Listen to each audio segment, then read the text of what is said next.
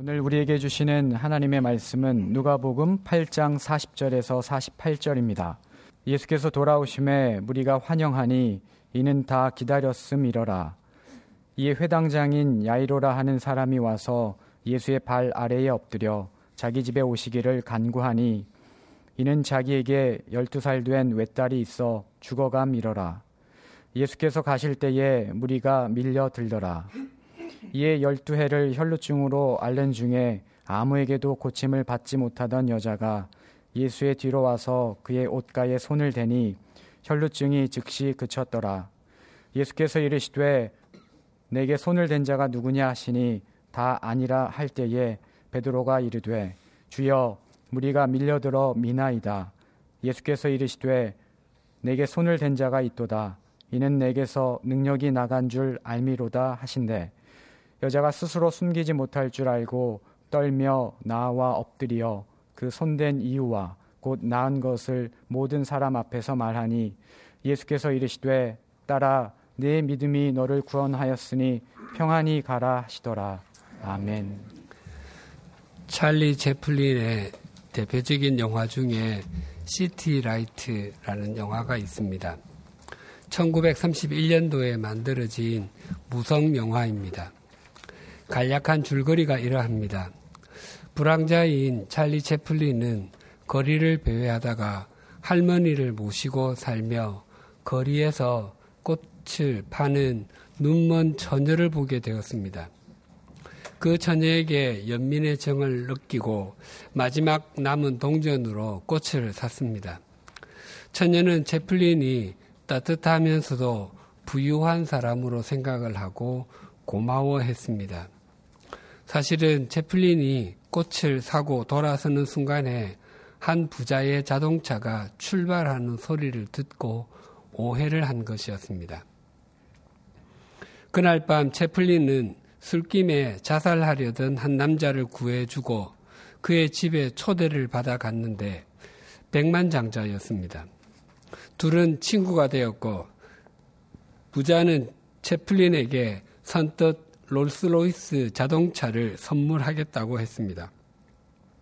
하지만 부자는 술이 깨고 나면 완전히 다른 사람이 되어서 채플린을 전혀 기억하지 못했습니다. 채플린은 처녀를 실망시키지 않기 위해서 백만장자인 척하며 틈틈이 처녀를 찾아가 식료품도 전해주고 신문도 읽어주곤 했는데 신문에서 비엔나의 한 의사가 시각 장애인을 치료했다는 기사를 읽게 되었고 처녀와 할머니가 집세를 내지 못해서 집을 비워달라는 독촉 편지도 보게 되었습니다. 처녀와 할머니의 대화 중에 이런 자막이 나옵니다. 할머니는 채플린을 한 번도 보지를 못했습니다. 처녀가 말합니다. 그분이 나를 차에 태워 집까지 데려다 주었어요. 할머니 말합니다. 그분은 아주 부유한 분인가 보구나. 처녀가 말합니다. 네, 하지만 그보다 뭔가 더 있어요. 채플린은 배회하다가 다시 술 취한 백만 장자를 만나서 그로부터 거액을 받아서 처녀에게 집세와 수술비라며 전해주었습니다.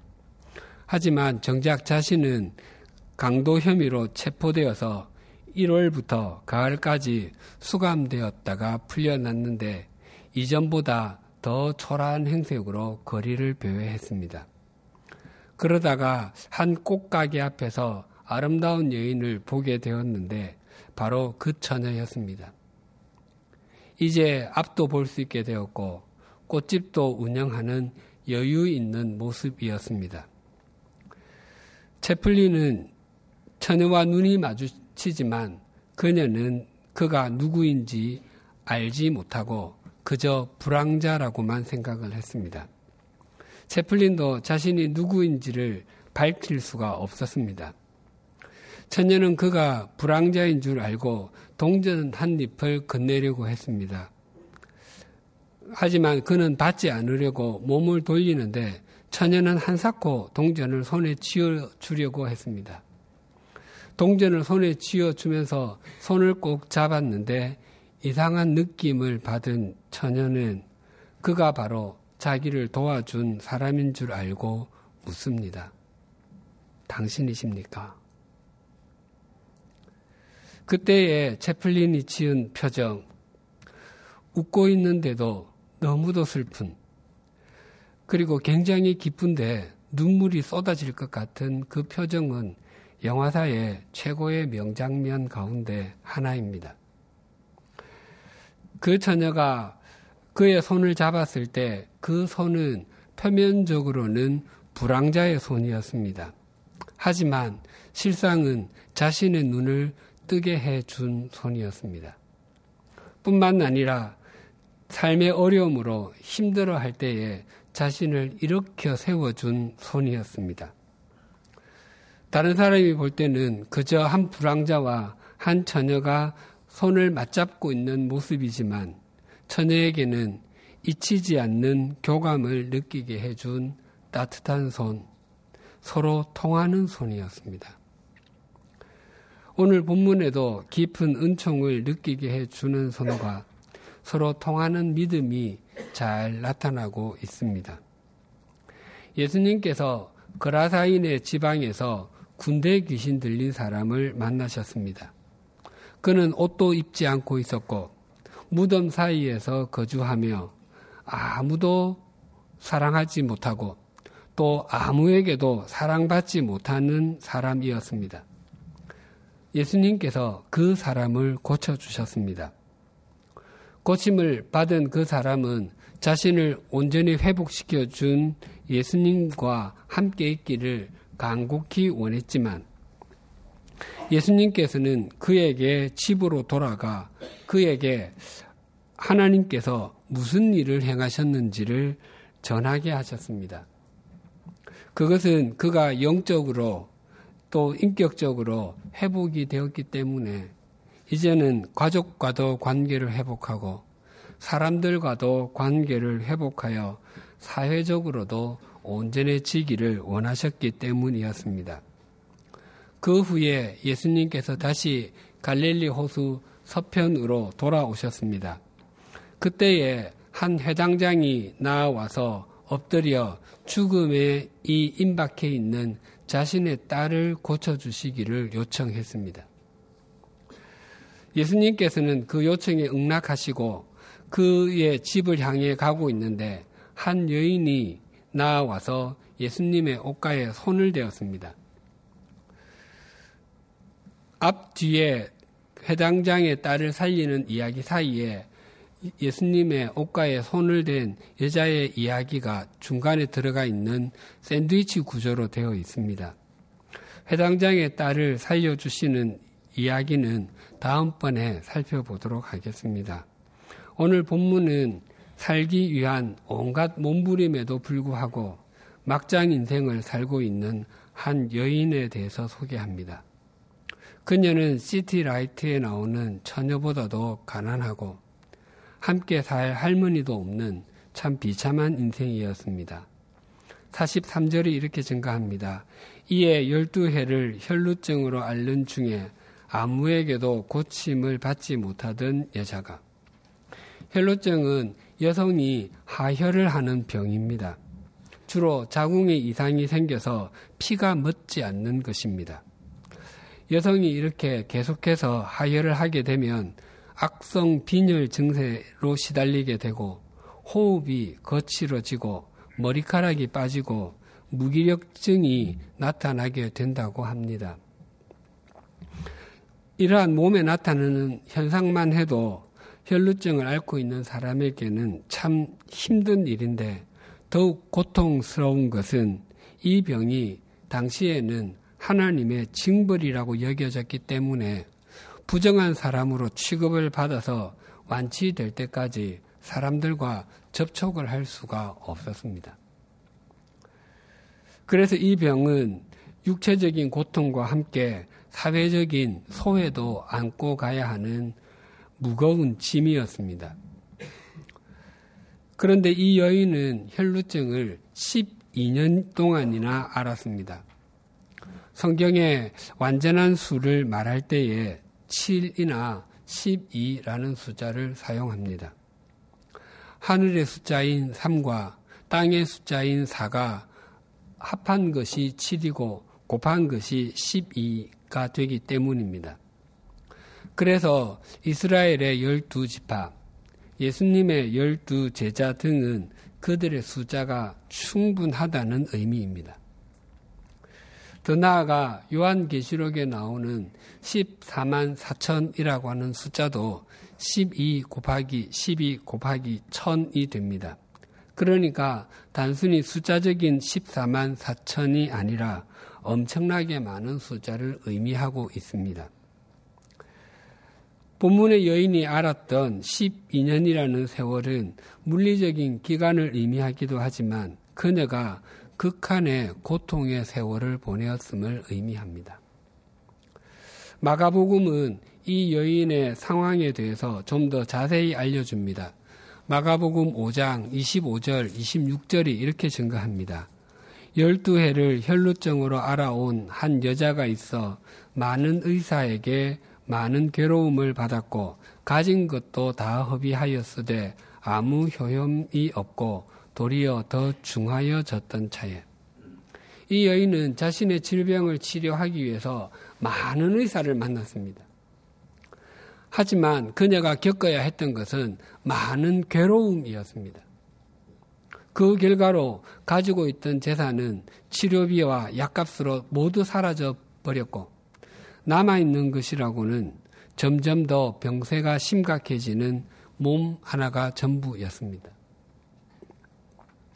우리는 이 여인이 그동안 겪어야 했던 실망과 좌절, 절망이 충분히 이해가 됩니다. 만나는 의사들마다 입에서 나오는 소리가 다양한 처방을 해보았지만 아무 효과가 없네요. 그런 말을 들을 때 얼마나 많이 울어야 했겠습니까? 또 어디 유능한 의사가 있다는 말을 들으면 원근을 가지, 가리지 않고 찾아가 치료를 받아 보았지만 의사의 말이 이런 경우는 처음 봅니다. 그냥 기다리는 수밖에 없습니다. 라고 고개를 가로저을 때 이 여인은 얼마나 절망했겠습니까? 그러기를 12년, 그녀의 몸에는 치료했던 흔적들만 가득했을 것입니다. 이 여인이 예수님에 대한 이야기를 들었습니다. 한센 병자와 뇌졸중 환자를 고쳐주셨다는 이야기, 백부장의 종을 고쳐주셨다는 이야기, 나인성 과부의 아들을 살리셨다는 이야기들을 들었을 것입니다. 예수님께서 회당장 야이로의 집으로 가시는 도중에 이 여인이 찾아왔습니다. 44절이 이렇게 증가합니다. 그 예수의 뒤로 와서 그의 옷가에 손을 대니 혈루증이 즉시 그쳤더라. 이 여인은 예수님의 뒤로 와서 그 옷에 손을 대었습니다. 이 여인이 앞으로 오지 않고 뒤로 왔다고 하는 것은 자신의 처지가 떳떳하지 못하고 뭔가 감추어야 하는 것이 있음을 의미하는 것입니다. 유대인들은 하열하는 여인과 접촉하면 부정하다고 생각을 했고 여인의 부정한 하열은 죄의 상징으로 여겼습니다. 그랬기 때문에 가족들이나 친구들이 이 여인에게 가까이 다가올 수 없었을 것이고 마을 사람들도 이 여인을 경원시 했을 것입니다. 뿐만 아니라 절기 때마다 성전으로 올라가서 하나님께 예배를 드리는 일도 할 수 없었을 것이고 매 안식일마다 회당에 나아가서 하나님의 말씀을 듣고 배우는 일도 자신과는 상관이 없는 일이라고 여겼을 것입니다. 게다가 이 질병은 당시 정당한 이혼 사유 가운데 하나였기에 결혼을 했었다면 남편으로부터도 버림을 받았을 것입니다. 그런 편견을 온몸으로 느끼고 있었던 여인이기에 예수님께 나아갈 때도 떳떳하게 앞으로 나아가지 못했을 것입니다. 그러나 이 여인은 그런 편견이 있다고 해서 예수님을 만나는 것을 포기할 수 없었습니다. 이 여인에게 예수님에 관한 소식은 한 줄기의 빛과도 같았고 마지막 남은 희망과도 같았습니다. 자신이 예수님의 옷에 손을 대는 순간에 지난 12년 동안 그토록 자신을 괴롭혔던 혈루증이 사라진 것을 느낄 수가 있었습니다. 이 여인이 자신의 몸에서 흘러내리던 피가 멈추었다는 것을 직감한 순간에 예수님께서 말씀하셨습니다. 45절이 이렇게 증가합니다. 예수께서 이르시되 내게 손을 댄 자가 누구냐 하시니 다 아니라 할 때에 베드로가 이르되 주여 무리가 밀려들어 미나이다. 예수님께서는 내게 손을 댄 사람이 누구냐고 물으셨습니다. 베드로는 자신이 되지 않았고 사람들이 운집하여 이리저리 밀리는 중에 누군가가 손을 댄 것을 예수님께서 내게 손을 댄 사람이 누구냐고 묻는 것이라고 생각을 했습니다. 그래서 베드로는 아닙니다. 누가 주님께 손을 댄 것이 아니라 운집한 사람들 때문에 밀려서 부딪힌 것입니다. 라고 말했습니다. 그러나 예수님의 이 말씀은 단지 누군가가 당신에게 손을 대었기 때문에 하신 말씀이 아니라 당신과 인격적인 교감이 있었기 때문에 하신 말씀이었습니다. 그래서 예수님은 이렇게 말씀하셨습니다. 46절이 이렇게 증가합니다. 예수께서 이르시되 내게 손을 댄 자가 있도다. 이는 내게서 능력이 나간 줄 알미로다 하신대. 예수님께서는 밀려서 내 몸에 손이 닿은 사람 말고 목적과 믿음을 가지고 만진 사람이 있다고 말씀하시는 것입니다. 손을 대다가 헬라어로 합토마이인데 이것은 합토라는 동사에서 왔습니다. 그 의미가 단단히 고정시키다, 서로 붙들어 매다입니다. 이러한 의미를 가지고 본문을 다시 보면 이렇습니다. 예수님 말씀하십니다. 나의 옷을 의도적으로 만진 사람이 누구냐? 베드로가 말합니다. 예수님, 누가 만진 것이 아니라 사람들이 운집하다 보니 서로 밀고 밀리다가 부딪힌 것입니다. 예수님 말씀하십니다. 밀고 밀리다가 부딪힌 사람 말고 목적을 가지고 믿음을 가지고 나의 옷을 꼭 잡은 사람이 누구냐? 이러한 말씀에 이 여인의 반응을 47절이 이렇게 증가합니다. 여자가 스스로 숨기지 못할 줄 알고 떨며 나와 엎드려 그 손댄 이유와 곧 나은 것을 모든 사람 앞에서 말하니 마침내 여인은 자신이 예수님께 손을 대었다는 것을 감출 수가 없다는 것을 깨달았습니다. 그래서 떨면서 예수님께 나와서 엎드렸습니다. 이 여인이 떨며 엎드릴 수밖에 없었던 것은 혈루증에 걸린 사람과 접촉을 하게 되면 그 사람도 부정하게 되어 되는 것이 당시의 정결법이었기 때문에 자기 때문에 부정하게 되신 예수님께서 분노를 내실 수도 있고 또 혈루증에 걸리면 격리가 기본인데 군중들 사이에 끼어 있었다고 사람들이 돌을 던질 수 있다고도 생각을 했기 때문이었을 것입니다. 그때 예수님께서 이 여인에게 하신 말씀을 48절에 이렇게 증가합니다. 예수께서 이르시되 따라 내 믿음이 너를 구원하였으니 평안히 가라 하시더라. 이 여인 여인이 혈루증으로 고통당하고 있을 때 사람들은 이 여인이 하나님 앞에 죄인이기 때문에 그 병이 치유가 되지 않는다고 생각했습니다. 그렇기 때문에 자신들과 가까이 할 수 없다고 생각을 했습니다. 그러나 예수님께서는 이 여인을 따라라고 아주 따뜻하게 불러주셨습니다. 즉, 이 여인을 함께 해야 할 하나님의 가족으로 여겨주셨던 것입니다. 3, 어, 4세기에 살았던 교회 역사가인 유세비우스에 의하면 이 여인은 자기 고향으로 돌아가서 자기 집 앞에다가 기념비를 세우고 만나는 사람들마다 예수님께서 내 혈루증을 고쳐주셨습니다라고 예수님을 한평생 전하며 살았다고 합니다. 예수님께서 회당장 야이로의 집으로 가실 때에 그 주위에는 제자들을 비롯해서 참 많은 사람들이 있었습니다. 사람들이 얼마나 많았든지 서로 밀고 밀리는 형국이었습니다. 예수님께서 누가 내 몸에 손을 대었느냐고 물었을 때에 베드로와 제자들은 무리가 선생님을 떠밀고 있는데 누가 손을 대었느냐고 물으십니까? 라고 반문을 했습니다.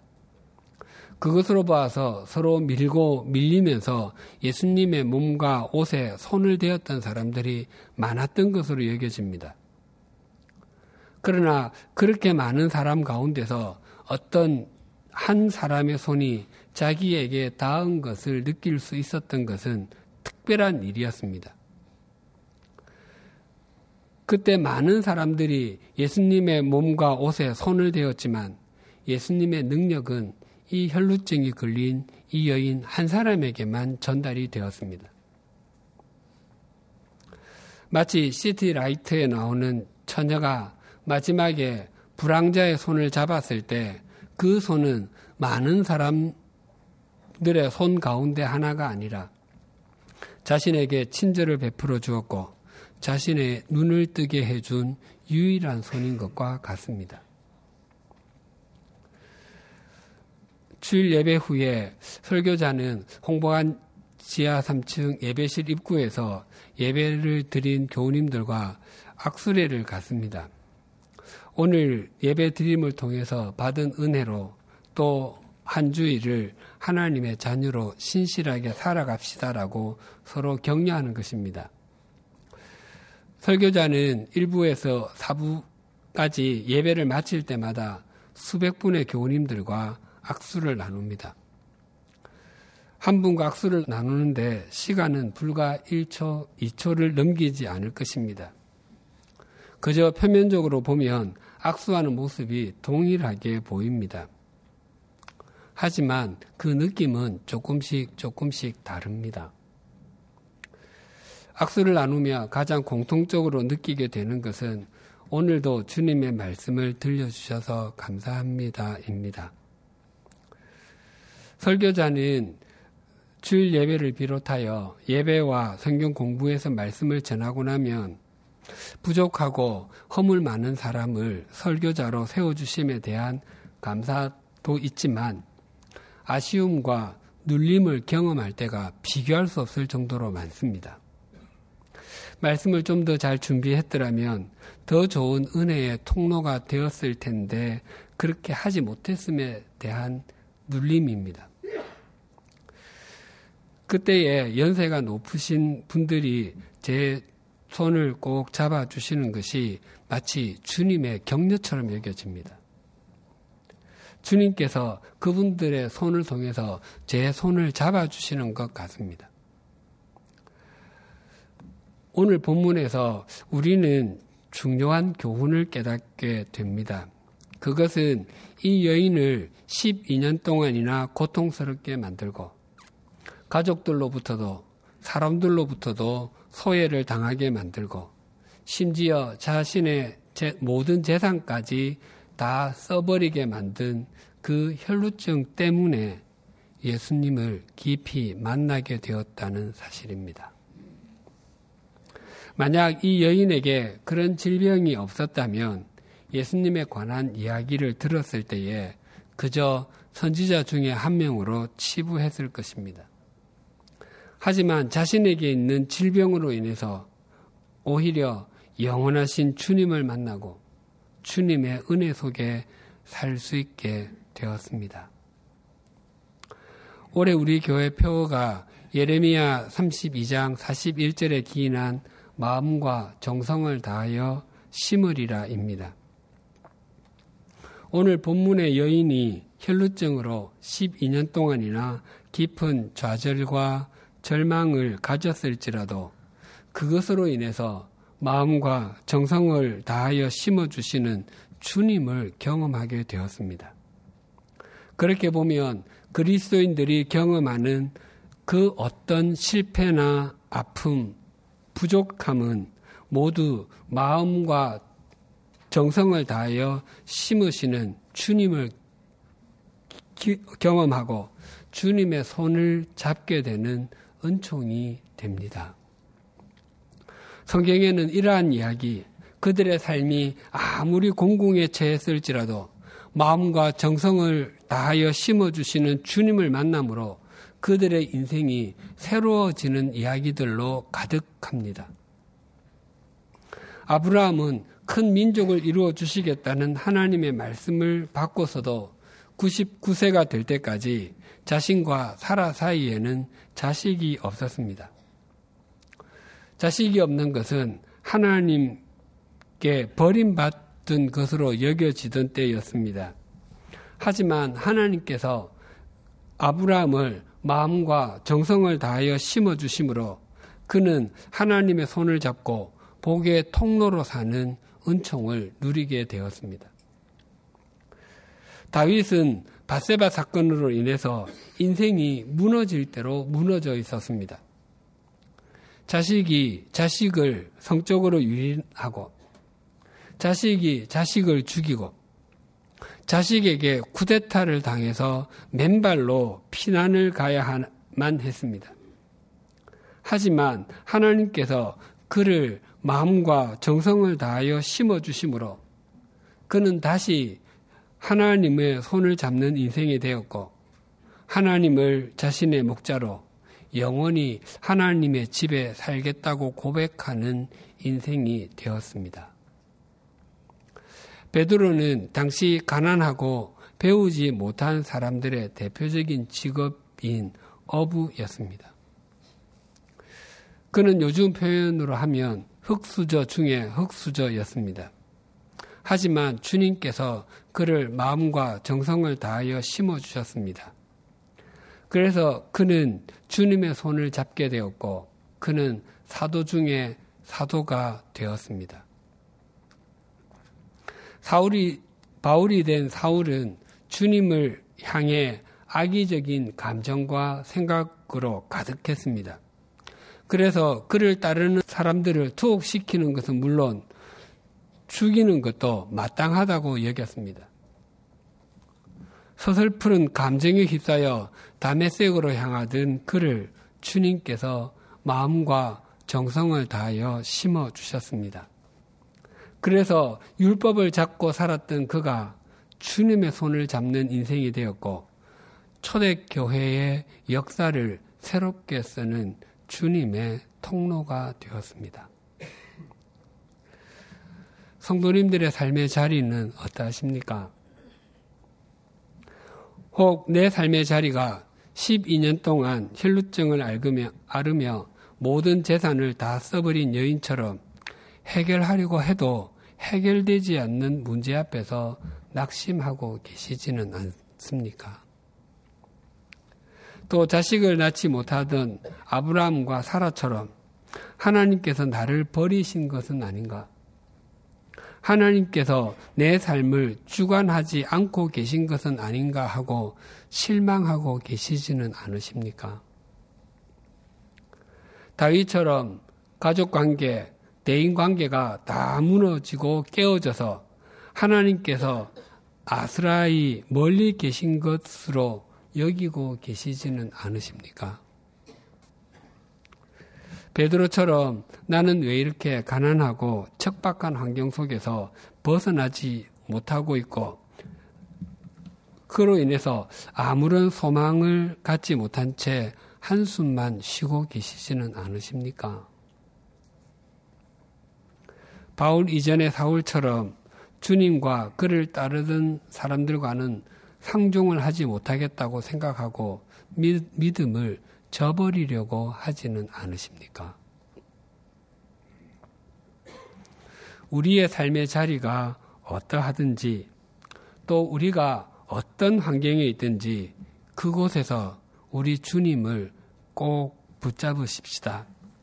그러면 이미 우리를 잡고 은총을 베풀고 계시는 주님을 만나게 되실 것이고 그때에 우리가 서 있는 삶의 자리가 아무리 척박하게 보일지라도 그곳은 주님께서 마음과 정성을 다하여 심어주신 믿음의 꽃자리임을 발견하게 되실 것입니다. 기도하시겠습니다. 하나님 아버지, 12년 동안 자신의 전 재산을 다 사용했음에도 이전보다 더 큰 고통을 겪어야 했던 여인. 자신에게는 더 이상 희망이 없다고 여길 수밖에 없는 여인에게 소망을 주시고 새로운 삶을 살게 해주시는 주님의 은총을 확인하게 해주셔서 감사합니다. 혹 우리가 아무리 해결하려고 해도 해결되지 않는 상황 앞에서 포기하고 싶을 때 주님의 손을 꼭 잡게 해 주십시오. 또한 하나님께서 나를 버리신 것은 아닌가, 하나님께서 내 삶에 아무런 관심이 없으신 것은 아닌가 하고 실망감이 밀려올 때에 주님을 붙들게 해 주십시오. 무너지고 흩어진 관계로 인해서 아무것도 붙잡을 것이 없다고 여겨질 때에 우리를 붙잡고 계신 주님의 품에 안기게 해 주십시오. 내 삶이 척박하고 내 인생이 보잘 것 없다고 여겨질 때에 우리의 힘이 되시는 주님께 나를 붙들어 매게 해 주십시오. 주님과 주님을 믿는 사람들이 실망스럽게 여겨질 때에도 우리에게 미소를 짓고 계시는 주님을 다시 붙들게 해 주십시오. 우리의 삶의 자리가 상처가 많아 아프고 부족함이 많아 풍족하지 못할지라도 그곳에서 주님을 꼭 붙잡게 하시고 우리를 마음과 정성을 다하여 심으시는 주님으로 말미암아 우리가 서 있는 곳이 믿음의 꽃자리가 되게 하여 주옵소서 예수님의 이름으로 기도드립니다. 아멘.